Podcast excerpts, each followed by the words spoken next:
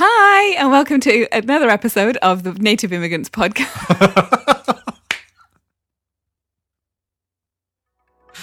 Fucking don't even know our own show.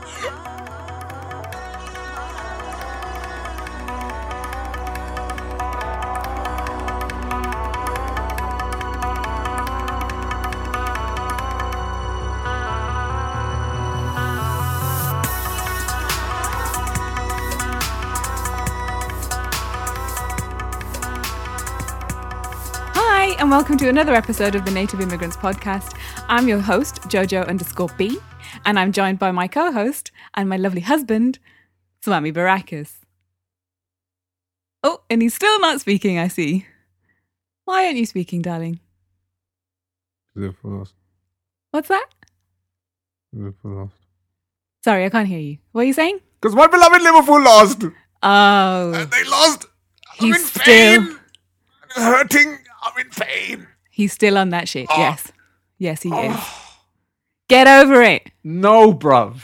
You don't understand because your team. I don't understand. never- I'm a Newcastle United supporter. I understand heartbreak. I understand real heartbreak. But levels, levels of heartbreak, you'll never be able to comprehend.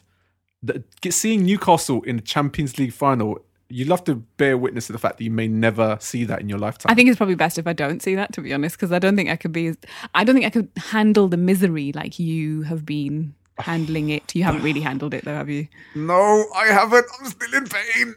He was in so much pain the other day, and he had to watch it with my dad. So he, so he had to really control his language, and I knew inside that he was cursing and swearing all the way through, but he couldn't do it in front of my dad. Can you see like how much of a dutiful son-in-law I am in the fact that you know what I appeased both sides. I kept myself intact to make sure that I wasn't you know a fool in front of my in-laws, and for them to still think that I'm a doctor slash lawyer uh, in my moonlighting time. but I kept it all together in the face of pain, unadulterated heartbreak. Uh, Listen, yeah, this is how much my dad loves you.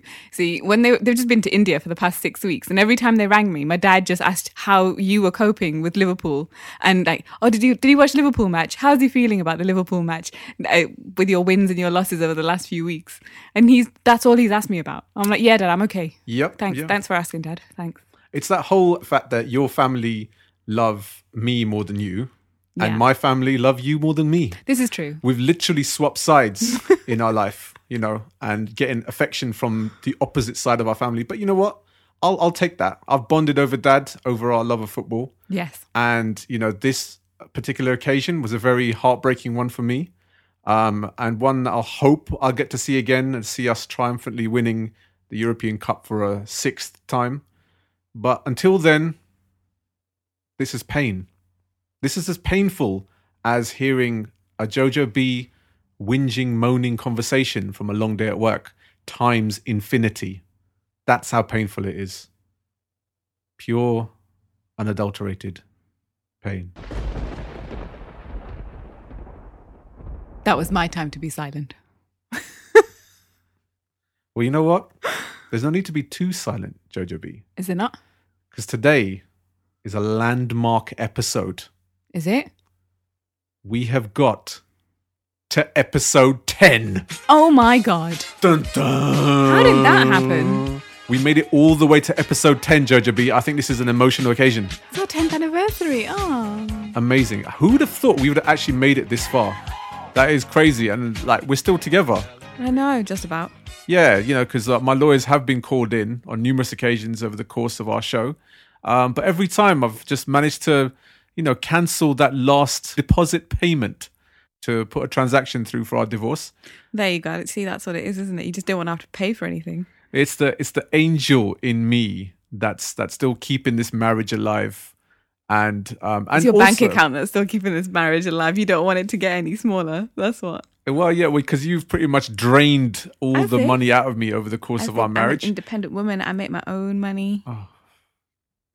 All single ladies out there, do not listen to Jojo B because she does indeed drain me of my bank account. Get screwed. You know, I've been buying her loads of Ribena this week. But you know what? For the sake of this podcast and for the sake of our marriage, I've decided to keep us together and get us all the way to episode 10. I, I need some Dahlia, people. Dahlia. Get nothing from me. You're welcome, everyone. You did it all on your own, didn't you? Well, you know, I kind of, you know, I played my part into ensuring that we got to episode 10, Jojo B. Uh, I'd like to think that, uh, you know, the driving force behind the Native Immigrants podcast, yours truly, um, deserves a bit of a pat on the back. Well done. There's only so much that I can do to carry this entire podcast process on my back and, you know, walk up. Listen, yeah, I've still been here. It's not like you had to do on a, show, a show on your own. What, I don't have to do a shit on your own. It like what you're about to say. I've been here to wipe your ass. So Not how dare literally, you? listeners. He hasn't actually wiped my ass. No, you wiping mine, but um, you know. You did have to hold my hair back when I was being sick, though. Oh dear. Sorry, know- babe. There's things that you really want to see. You know when you know you're envisaging over the course of your marriage, and you know how much you're going to walk through the the rigors of life together, uh, holding your partner's hair back as she regurgitates all of her contents into a toilet bowl severely wasn't one of those. But at least it was because I was sick and not because I'd just had one too many drinks. Well, that's Because that's like a whole other level of being sick as well. That when you've had one too many drinks. and you know all about that, wouldn't you, Jojo B? Do you know what? I've only been sick on drink once. Really? Yeah, I can hold mine. How far back was that? That was about five, six years ago. Five, nine Five, years six ago. years ago. And that was because the alcohol That's not even was that bad. far. It was really bad, cheap alcohol, and that's the only reason I was sick. Was it Desi Daru? No, it was at a really bad bar in town, and the the girl that I was with, she just ended up being asleep and went all the way to Heathrow on the Piccadilly line. Loyalty. She fell asleep and didn't realize where she was. These hoes ain't loyal. um, I also have only vomited once during a night out. Um, and if he's listening, Mo, screw you. um, Was Mo making the drinks? Mo was making the drinks, yeah. Oh dear, yes, Mo's those got Mo's very drinks. let's just say he's very generous with his uh, alcohol levels uh, when pouring out drinks. Yes, he is. Um, and he has no grasp of uh, mixing drinks in terms of different spirits and. Uh, Oh yeah, just anything goes. Yeah, absolutely. Um, For someone who doesn't drink themselves, he's just like, just pour it all in. Who cares? yeah. I was, I was like, you know, when you, you know, when you're vomiting Oh, and you rank. look down and you just, you're looking at stuff that's coming out and you're like, what the fuck is that? What, what is this thing? Wait, where's, what, what's that purple thing there? Do you know what? It has to happen. It's just one of those things, the right, rite of passage. It has to happen to everyone at some point. If you drink, Yeah. drinking to excess will inevitably happen at some point, and then throwing up. Yeah. Let our stories be a lesson to all you people. Drink moderately, drink within your limits. You know, I was still a lady though when I threw up. I waited till I got home There's nothing ladyish and I locked the bathroom door, and I was by myself, Okay. and I threw up in the toilet bowl. Mm-hmm. So I think that was pretty good going. Well done, you angel. you could have at least saved yourself all that by drinking properly. I was drinking properly. We don't know what was in our drinks. It was crazy. The, these drinks were just insanely disgusting. And for some reason, we carried on because it was free, because it was somebody's leaving do. So there is an element of Gujarati inside you. Yeah, I'm, I, tried- I, sorry, that's just. that came out wrong. I'm That's sorry, disgusting. sorry. But you know what? Um, I'll say, like over the course of our ten episodes, we have learned an immense amount about each other. Yes, we have. You know, um, I've learned that you have incredibly morbid dreams. Yes, I do. Care to share a recent one with our lovely listeners, Jojo B? My I have, God. I have no idea where this dream came from. Like, I, I literally no idea because I would, don't know why I was dreaming about this person. But I had a dream about Nish Kumar. And I dreamt, it wasn't one of those kind of dreams. I had a dream that he died. And that in my dream, I was really sad. I was really upset, as I would be, obviously, if he died in real life. But in my dream, I was really upset. And so was the world of Twitter. And, you know, there's a mass kind of outpouring of grief over the fact that he had gone too soon and all that kind of stuff. And, uh, and I can't remember what happened to him. I think he died in a car crash or something. But um, then I woke up and I was like, is he really dead? Just for a moment, I thought maybe he really was. And then I realized he wasn't. And that actually all is well in the world. Nish Kumar is alive and well, and we can carry on with our lives. Um, Okay. Well, um, Nish Kumar is thankfully alive and well. Uh, I did just check Twitter, just ma- just make sure a little while ago, and he did Because tweet. Twitter is the first place you find out about someone dying. Well, Twitter is also the worst place when looking for things as well, because sometimes you know you search on the trending topics Mm. and a name just pops up. Like I remember when like Sir David Attenborough came up on a trending topic. Oh my God. And I was like, oh my god, no, no, He's our hero. no. And then I, and I quickly checked on it, and it was just an episode of you know Planet Earth coming on, or Blue Planet Two, or something. Oh yeah. And I was like, oh, thank fuck. Um, but you know, he's up there in a list of people. Like you know, like Trevor McDonald. I know? met him. I used to see him all the time at work. No, He's a tall, tall man. he doesn't look that tall on TV. He's a tall man. really? Yeah, and he owns short? the space that he's in. I can imagine a kind of like you know this a glowing orange aura as he as he walks Yeah. through. Does he glide through a corridor? Yes, he really does. Wow. And he totally owns that space, and everyone's like, "Hello, Sir Trevor, Ah. yeah. Gentlemen. But anyway, Nish Kumar is very much still alive. Um, very sharp contrast to the kind of dreams that I normally have when I'm having mass orgies with uh, loads of WWE divas. what? But that's what happens when you, you know, the last thing you watch before you sleep is like wrestling and porn. It's a unhealthy combination. Stay away from it, kids. Welcome to my life, people. Right. Anyway, getting on to the show, our episode ten, our landmark show. This is where we got to throw like one of those, like you know, Tim Westwood dun, dun, dun, dun, kind of noises. Yeah, love a lo- good siren. Love a good siren. Exactly. Uh, we're gonna start the show by bigging up my brother Asjad Nazir, who actually featured us in this week's issue we love you, Asjad. of Eastern Eye. He's the best. Big up Asjad, and Asjad only actually listens to this podcast to hear you swear. Ah, So he must listen to this podcast a lot. fuck shit bollocks. That's just for you. That's just for you, And the- Do you think I sound more Geordie? When you swear, Just generally, because I've just been home.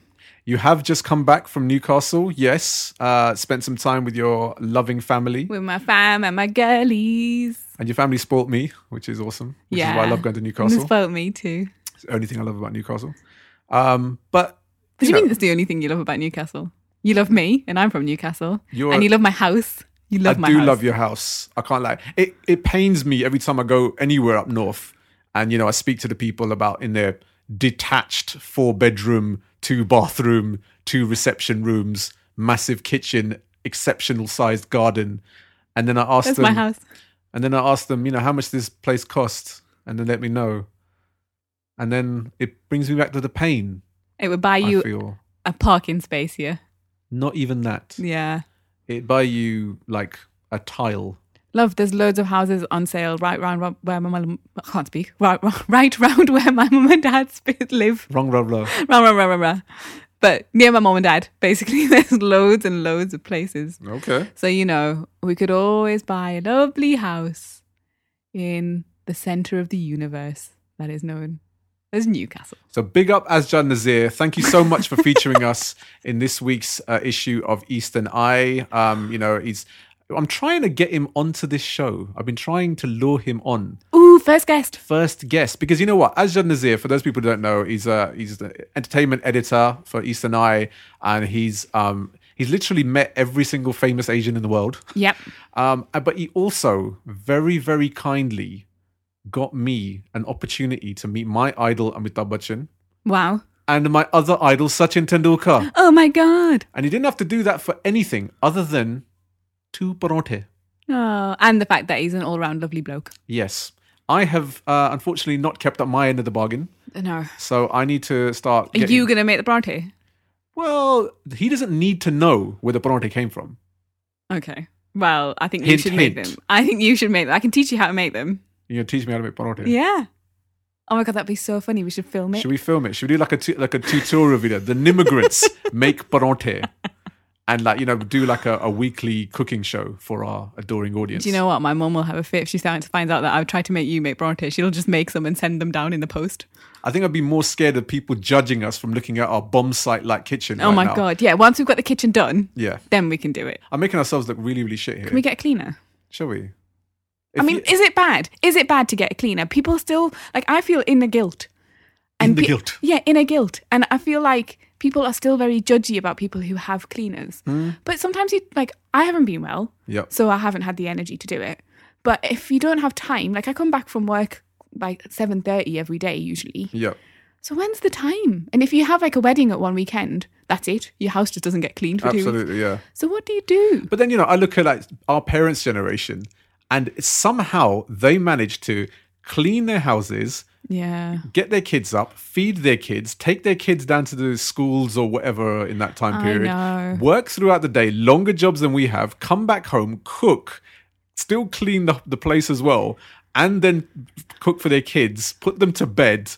Sleep for about four or five hours and start the whole process again. mums are what are we superwomen, though. complaining about? Our moms are super women. This is why I always say we need to take more of a note of what our parents' generation went through to get us the lives we have today and our first world shitty problems in that we can't clean up a place for a couple of hours. So slap on the wrist of today's generation, people like you and I, Generation X or millennials. I'm a millennial, thanks very much. okay, I'm a Generation X. B- big slap on the face for both of us um, because we really need to learn from these people. My mum was making me look bad this weekend. She was like telling stories of when she was nine months pregnant and like painting the walls and stuff. Unbelievable. I am not half the woman that my mother is. Absolutely not. Because her cooking is lush and yours. So, also, What?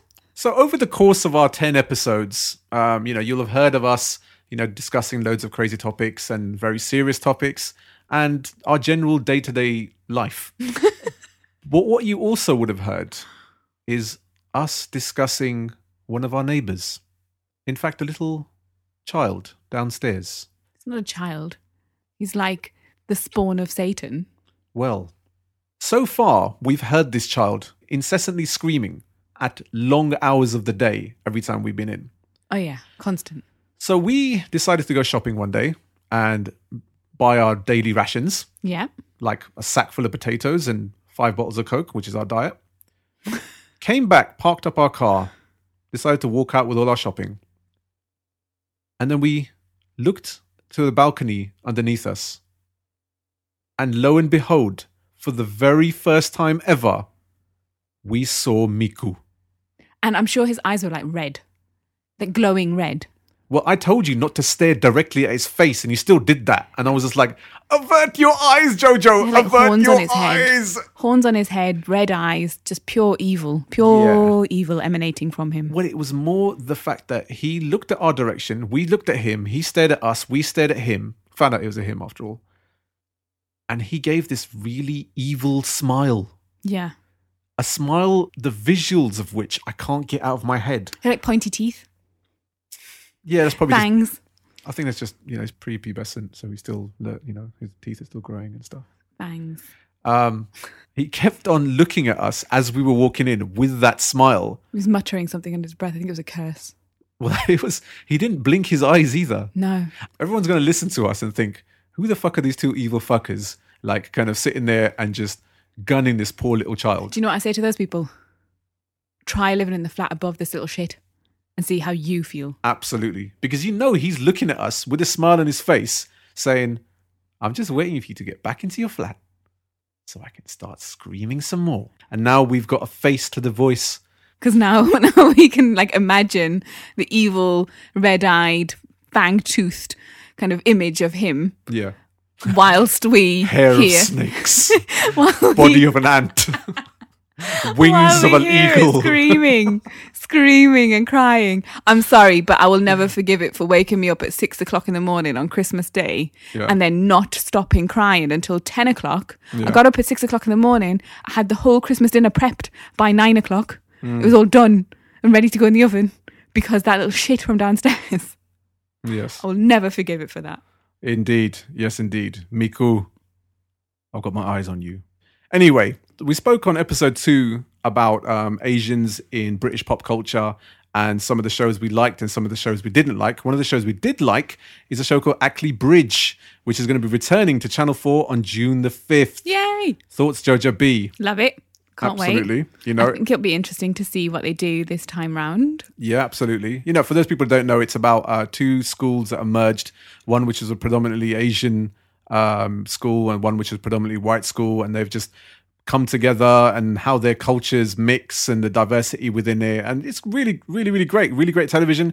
And what I like to see Asians being normal on TV. Exactly. You know? Exactly. Um, but uh, on the other end of the spectrum, which is a, a quite a close link, Adil Ray, who plays the head teacher, uh, or one of the teachers, basically in I think uh, he's a he's a school like governor parent type. yeah, person of authority. Yeah. Um, he also stars in a show called Citizen Khan, which I know a lot of people know about. And they've announced basically that they're looking to do a film version of Citizen Khan. Because that's what the world needs. Jojo B, what are your what are your thoughts on Citizen Khan? So, on one hand, it's great to see brown people on TV because we always complain that there's not enough of us on TV and etc. etc. But on the other hand, it's just not very funny. So what do you do? Like, I, I can't watch it and be fake because oh, you know, it's brown people, so I should support it. I have to enjoy it as well because time is precious, and it's just not worth my precious time. Yeah, I think you know what it is. It's again that whole issue of enforcing stereotype, of which is greatly exaggerated. It's almost become. It almost feels like it's a parody on Asian culture, and it's. I kind of feel are people laughing at it or with it? Yeah, know? it's a it's a kind of eighties nineties comedy. Sitcom, yeah, Yeah, but now, and so it doesn't really quite. It doesn't fit. yeah. I Doesn't think there's a time and a place. We saw loads of like 80s or 70s and 80s sitcoms with Asians in it. Like it, Usually, uh, browned up white people. Though. Absolutely, Yeah. you know, um, none of which were politically correct. Um, and you know, this show obviously is is by an Asian, starring Asians, but I just feel it's a little bit too exaggerated. Yeah. you know, stereotypes are very, very long winded, um, and so there are elements of it which were quite humorous, um, and but the parts of it which are just a little bit cringeworthy. I don't know. Yeah, I feel it's a bit sad, given that we had "Goodness Gracious Me" which, in the '90s, which was so ahead of its time, Yeah, for us then to regress to something that's so kind of old and pastiche that I just think it's just not for me. I know some people enjoy it yeah, and good, and like I know, as I said, I will always support something that you know pushes Asian talent on TV. But at the same time, I have to enjoy watching it, and I don't. yeah. Soz. Okay. Well, anyway, um, but going on to something a lot more serious, after the break, we're going to be discussing a topic which unfortunately is quite prevalent in all our communities that of forced marriages. See us on the other side, people.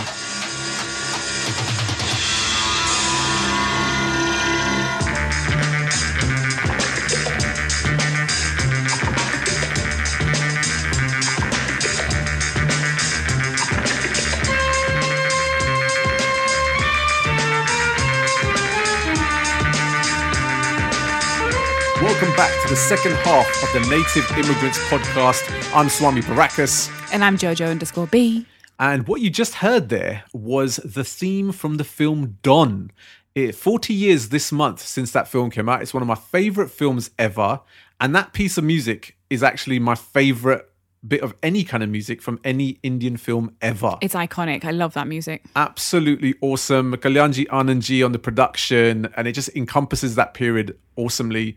Uh, my favorite period of Indian cinema, to be honest, because I'm a massive Amitabh Bachchan fan. I wasn't a fan of the film so much, but the music that came out was awesome. Indeed. But we're going to be talking about music. We haven't, that's the one thing we haven't really discussed, Jojo B. For us and who we are, and the fact that we haven't really spoken about music in any of our episodes so far at length, Yeah. I think is, uh, I think is a bit of a disservice on who we are. well, maybe we can talk about our personal choices at some point. Yes, indeed. I think we will. But before that, you know, putting all jokes aside, this is a subject that we've been meaning to talk about for a while. Yeah. Um, since we actually originated the show, there's a lot of different topics that we both discussed and really get our thoughts on it and uh, discuss at length. Um, and this particular subject is actually quite um, prevalent because of recent uh, news. Yeah. So, on the 22nd of May, a woman from Birmingham who forced her daughter to marry a relative almost twice her age got convicted in the first successful prosecution in England. A really, truly landmark conviction. The girl was 17, the guy was 34. So, in essence, this mother basically trafficked her daughter to be married to a guy from Pakistan and end up as someone's slave. It's disgusting. And what's even more disgusting is if you know that earlier in her that girl's life, when she was 13, she was actually made pregnant by this guy on a trip to Pakistan because there had been some sort of marriage contract, um, which I think is like a temporary marriage or like an agreement to marriage or something. Yeah. Um, but yeah, that had allowed him to have sex with a 13 year old when he was in his 20s and get her pregnant. Yeah. Um, obviously, she was uh, the mother was found guilty following a trial at Birmingham Crown Court. Um, the new offence of forced marriage actually came into effect on June of 2014, but very few people have actually been prosecuted for it, which is which is amazing. Um, and this one only arose because the girl obviously came back pregnant, wanting to have an abortion uh, upon her return to the UK, and her GP actually reported the concerns to social services.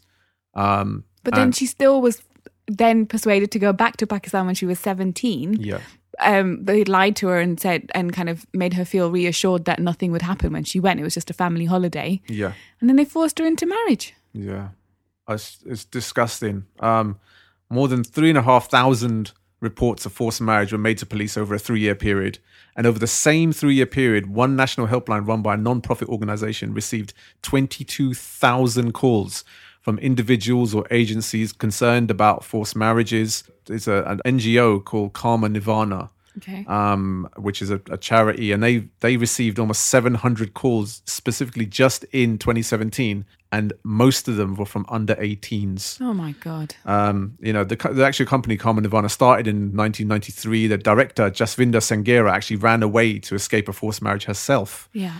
She said, My parents were Sikh, and Sikhism was born on the foundation of compassion and equality of men and women. And yet here we have women who are treated very differently. My brother was allowed total freedom of expression. He was also allowed to choose who he wanted to marry, but the women were treated differently, and that was reinforced within the communities.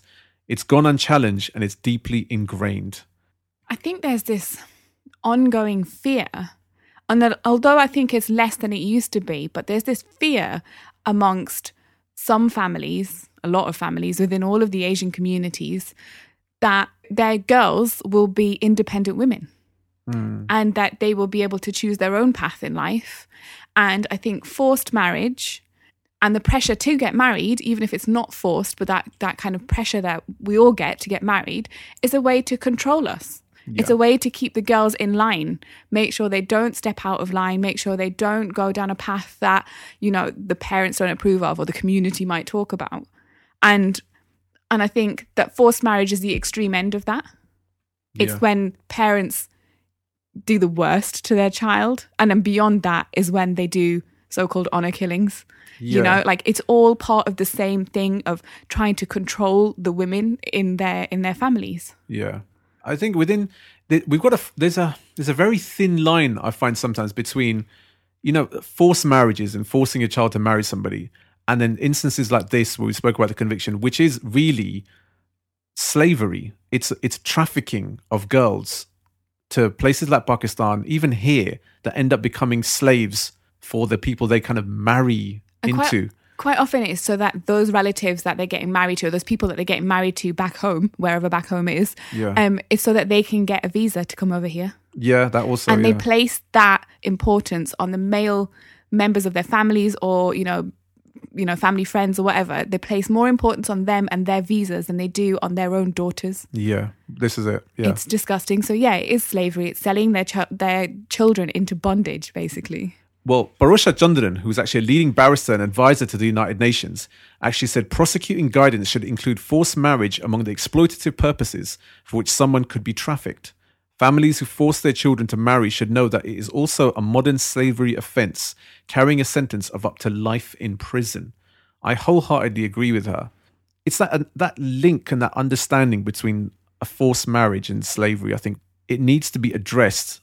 We're speaking about forced marriage, and let's be honest, this is something that affects all of our communities. You know, it's it's happened a lot within our community, but I've seen it in Pakistani communities, I've seen it in Bangladeshi communities, you know, Iranians, Kurds, a real massive issue. And, you know, we can talk about the fact that, yeah, we're constantly changing and we're constantly becoming a bit more of a tolerant society, but we're still seeing this today amongst people here in this country. It's it's bad enough back home amongst the rural towns and rural villages. in our so-called motherlands. But this is an issue that's very much today, very much our generation, our parents' generation. And for me, it still comes back to the age-old adage. I can't speak for you know people forcing um, their children to get married to be trafficked for modern day slavery, but I can speak for that age-old adage of marriage almost being the kind of the be-all and end-all of your progression in life. Yeah.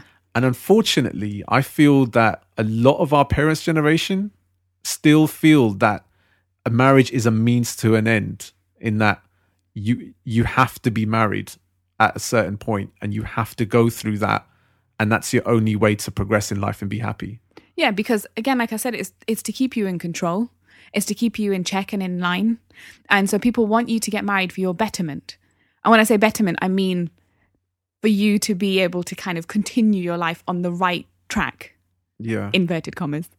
Um, it's not betterment does not mean happiness. I don't think that many people are bothered about your happiness. I think it's more to do with the fact that it looks like you're doing the right thing in, in terms of what the community you're doing, and you want you know in the face of the community, and you're doing what you should do because that's what you've been told by your families. yeah. I'm not saying that like I had loads of pressure to get married. I was being set up all the time through my 20s. I was constantly being introduced. And I'm not saying that my parents didn't want me to be happy, but at the same time, they were hearing about their daughter who's in her 20s and she moved away to London and she's working on her and she, you know she's living on her own and she's working and you know people would come back I would have a rishta and we'd get the feedback from the rishta Yeah. God knows what this girl's doing why is she living in London on her own we don't want our son to marry her Yeah. And you know and so my parents got that pressure from various other people within our community. So then that feeds back their frustration then feeds back onto me. But and you know they, they used to get so frustrated that sometimes they would say stupid things like we're going to make you marry the next person. You can't keep saying no. You're not allowed to say no anymore. If someone says no to you then fine. But if they don't if you if they don't say no then you have to marry them. All that kind of bullshit. And i think a lot of girls hear that. Yeah. And I think their parents don't necessarily mean my parents are brilliant people and I know they love me very, very much. So I was also then confident enough to go, I don't fucking think so. Yeah. you know, that's not going to happen. You're not going to make me marry someone that I do not want to marry. But I had the confidence in the fact that I knew my parents loved me enough and want the, wanted the best for me enough to not actually force me to marry anybody. Yeah. They just wanted me to get married so that, you know, it looked okay that I was in London. And then I was, you know, I moved away when I was 21. I didn't get married until two weeks before my 31st birthday. Yeah. So for 10 years, I was on my own in London. And so they were like, oh, people are talking and people are doing this because not many girls in my family had moved away from home. Yeah. Yeah. You know, I was one of the first to do that after I moved away, not for you, not for university, but for work. I stayed at home for uni. Mm-hmm. So it was, it wasn't kind of like they didn't have that excuse of, oh, she's gone away to uni and she found a job where she was. People found it really difficult to understand why I had left home. Yeah. I left home because there were no job opportunities for what I wanted to do in Newcastle. And also, I needed my independence. I needed a bit of freedom because I hadn't moved away for uni. But that, in the eyes of the community, wasn't the thing to be doing. It was frowned upon a bit more, Yeah. wasn't? So my, you know, my mum would ring India, and India would be like, "Oh, what's Jyoti doing living away from home? How could you have let her do this?" So then she would ring me and tell me off yeah. you know, because they would like kind of get in her ear and then she would tell me off. And I had that. I clashed with my mum, especially through my 20s. And I think a lot of people face that. But then a lot of people don't have the loving background that I came from, where I could say no and push back and say, you're not going to do this. And I'd already gone, I'd already stepped out of the house. So I had that distance as well. I was 300 miles away from home. But um, some people don't get that. They No. don't get the chance to leave home in the first place, or they don't get the chance to say no to their parents. The parents don't take no for an answer. And that's when you get into a forced marriage situation. Yeah, there's been uh, many instances, and I think a lot of people can relate to that story. Um, in the fact that you know, there's so many people now that we know in the same the same boat, the same walk of life that get. It's not even like forced pressure and things like that, but when you constantly get told when you're getting married, why aren't you married yet? It grinds you down. why you know you're at you're 30 now you're 32 now you're 35 now and then you know you get the the kind of the little but who's going to want to marry you now kind of you know those kind of Oh of my God, I had that all the time. absolutely and it's like this it's looked at as like cultural that's how we speak to each other in our families. That's how we talk to each other. And It's it's, and it's like, you know, it's like, oh, you know, it's fine, it's fine. People don't understand the pressures of marriage. People don't have to go through that. People don't have to live your life as a married person or as a single person. Yeah. Yeah, we joke about the fact that our aunties and say at us at weddings and stuff, oh, you're next and you're next and you'll be next in line, you're next in line. But why does a marriage need to be the way to define you going forward, Yeah. whether you're married or not? And it's and it's a it's a differentiation of whether you're successful or unsuccessful in life based on you getting married. Yeah. You know, we have seen so many marriages succeed, and we've seen just as many marriages fail. And the great number of marriages that I've seen fail in the last few years have been marriages that were either arranged or that were pe- Rushed into. rushed into it. You know, because people sometimes forget the sanctity of marriage and the reasons for getting married. You know, I think a lot of people think of the wedding day and not beyond as Yeah. well because because they're told that getting married and having a wedding is going to be the happiest time of your life yeah, that you will rush into having a wedding day with someone who's probably not the right choice. And deep down you always know if you're not making the right choice. I think uh, having spoken to many people who've now got are are in broken marriages um they've always known deep down that they, that was the wrong choice. And for those who didn't know it's because they were then deceived by their partner. So you either I think there's always an inkling that you're not quite with the right person, but you're going for it and you're going to try and make it work.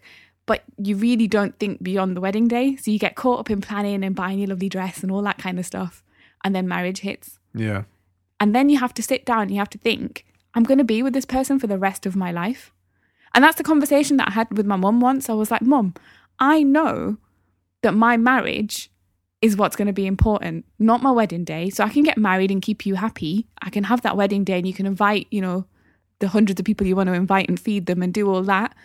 But I've got to get up and and you know sleep next to this person and wake up next to this person every Yeah. day. I have to want to talk to them and look at their face. And if I don't want to do that, what position am I going to be in? What is my life going to be like? yeah, yeah, you know and i mean even with our we joke about our how we got together you know like how our wedding happened and I, we can go into more detail about it maybe in another show but really like our mum stepped in and it happened yeah. Of course, yeah, you know we said mum dad i've met someone and then yeah. and, No, then, and then you know the parents stepped in Yeah, that, that that's yeah.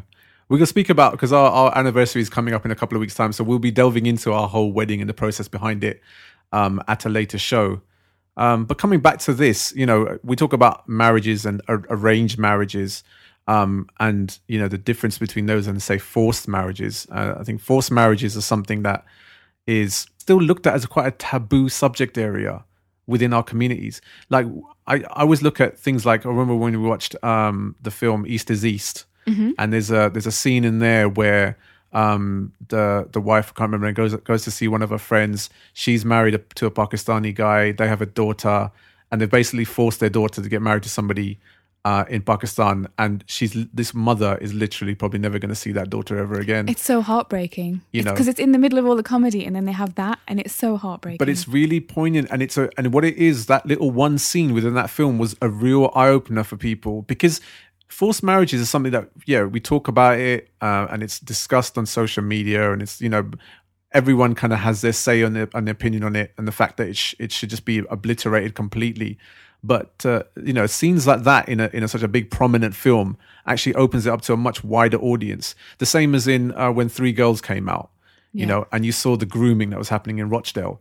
Now i'm not saying that there's there, there's a they're very different cases but there's still a lot of, lot of similarities between the, the grooming situation and these kind of forced marriages where girls end up being slaves for their what in-laws? I don't know how you could even say that and stuff because these are young 13 14 15 year old girls that have basically been told that you are doing this or else you know the consequences could be fatal in some circumstances.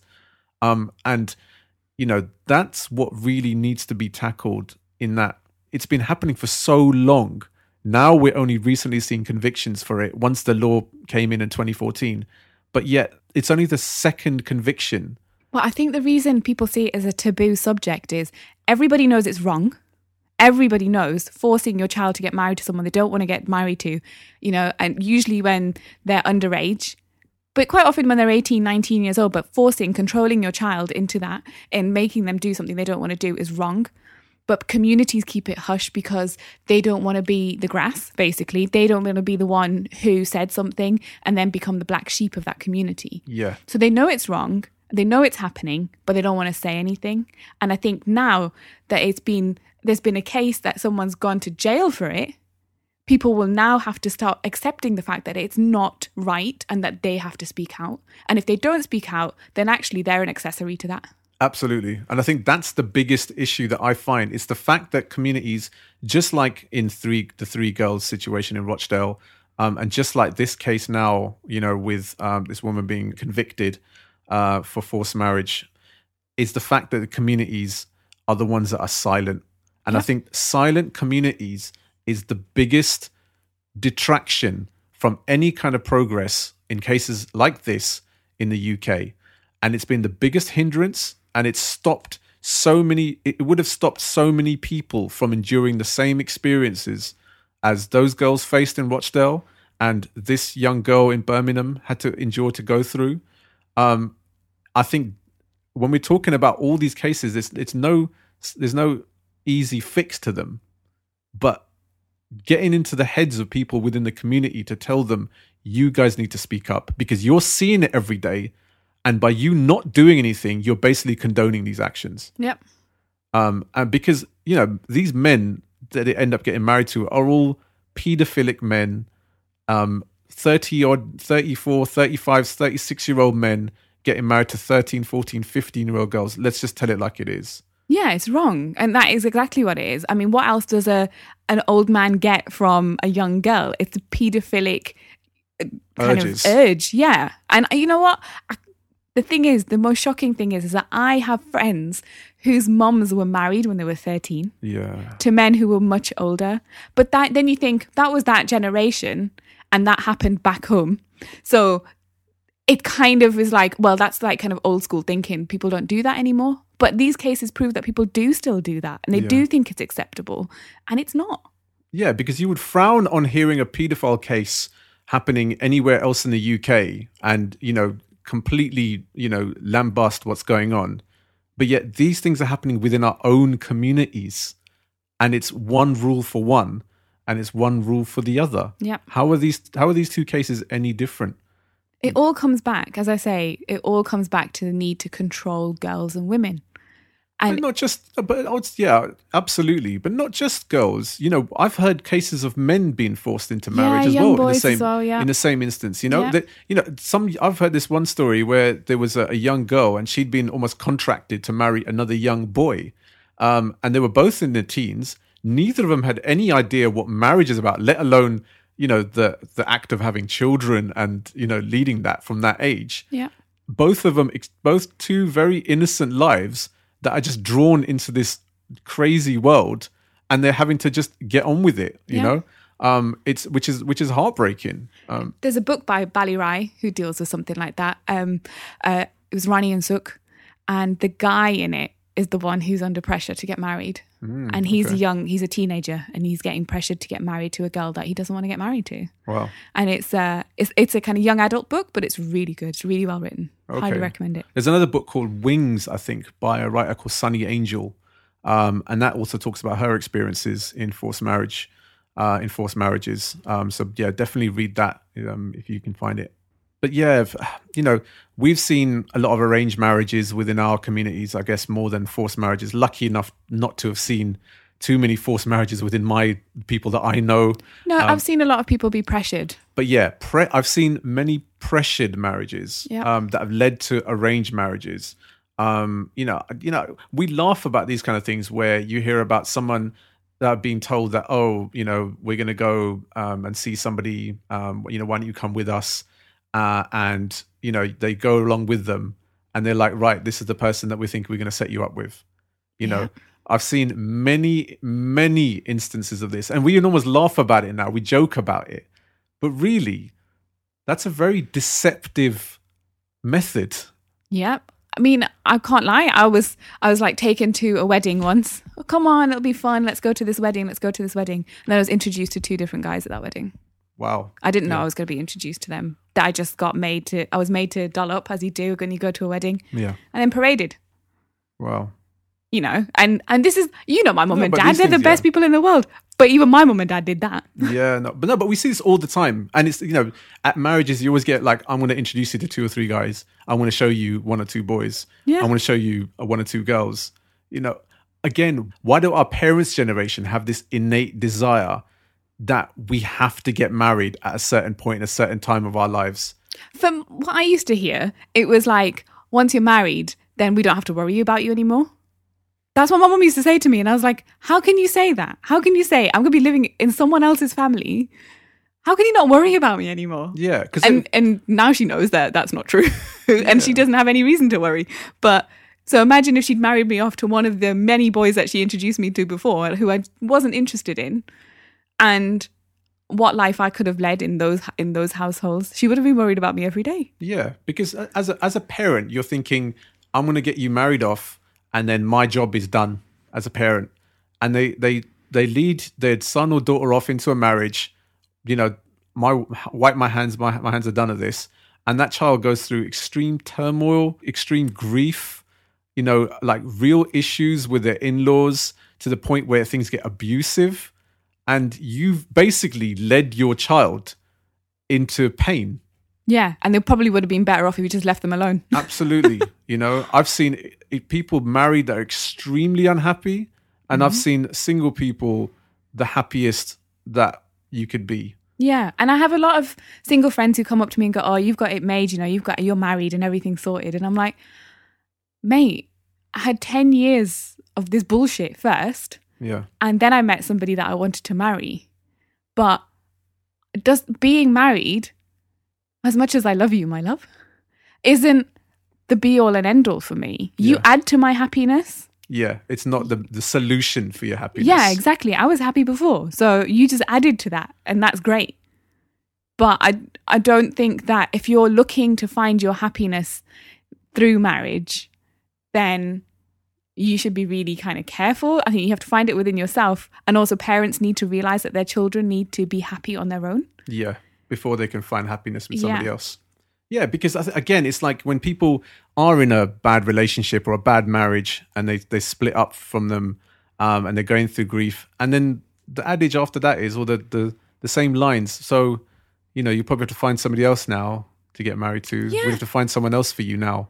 Like, How many people do we know at the moment who've been told who've, you know, first relationship has ended, first marriage has ended, and now they're like, well, now you have to find somebody else. yeah, I've So- heard that so many times over the past few weeks from people that I know. out of the frying pan into the fire. Yeah. Lit- I, you know, you'd think people would learn the mistakes of the first time to ensure that they're not going to put the, their children through the second mire again. But you're literally glutton for punishment, Yeah. you know? And, you know, it's, you know, we've seen, or I've heard so many cases of people being into arranged marriages that were kind of pressured marriages. Um, and, you know, the pressures of that marriage take, take its toll. And, um, you know, some of those cases, unfortunately, really sad to hear. People have, you know, taken their own lives because of it. Yeah, that's know? happened in my family and it's really sad. It's Yeah. really, really sad. Yeah. Um, this is if you know this is not what we like as a community, as a collective community. We can't allow these things to happen because it starts at one point, and these things can escalate, and it could cause and turn into something a lot more brutal. It could lead to something a lot more heartbreaking. And we see instances of arranged marriages throughout our throughout my life, throughout all our families, and you know we we don't say anything, you know, and we don't we don't make our feelings known. Sometimes we don't make our feelings heard, and then things happen, and you can't go back on that, and you you regret not doing that. And I've known many instances in my life where I've regretted not saying something to somebody about, "Are you sure you're doing the right thing with this? Is this right? Is this correct?" And I didn't. Um, I'm not saying these things ended up in any kind of bad situation, but you kind of feel within those communities where you're seeing forced marriages, arranged marriages, this is not a taboo subject. This is a very, very, it's a cancer in our community. And the only way you can eradicate that is from people to speak up and let their voices be known. Just today, a couple in Leeds have been found guilty of luring their 19 year old daughter to Bangladesh in an attempt to force her to marry her cousin and have a baby with him. Um, the jury heard that the girl's parents told her that they were going on a six week holiday to visit relatives and celebrate Eid. However, upon her arrival, she was told by her dad that they found a husband for her. And then this is how this story escalated thereafter. We see many instances like this, and we don't say anything, and we don't, we keep things quiet because you know what? That's our, that's just the culture that we have. It's just what we do. It's not what we do. The only way we can stop this going forward is for people to stand up and make their voices known within our own communities to stop these things from happening. Well, hopefully these cases will now kind of strike some fear into the into the hearts of the people who are considering doing this with their children.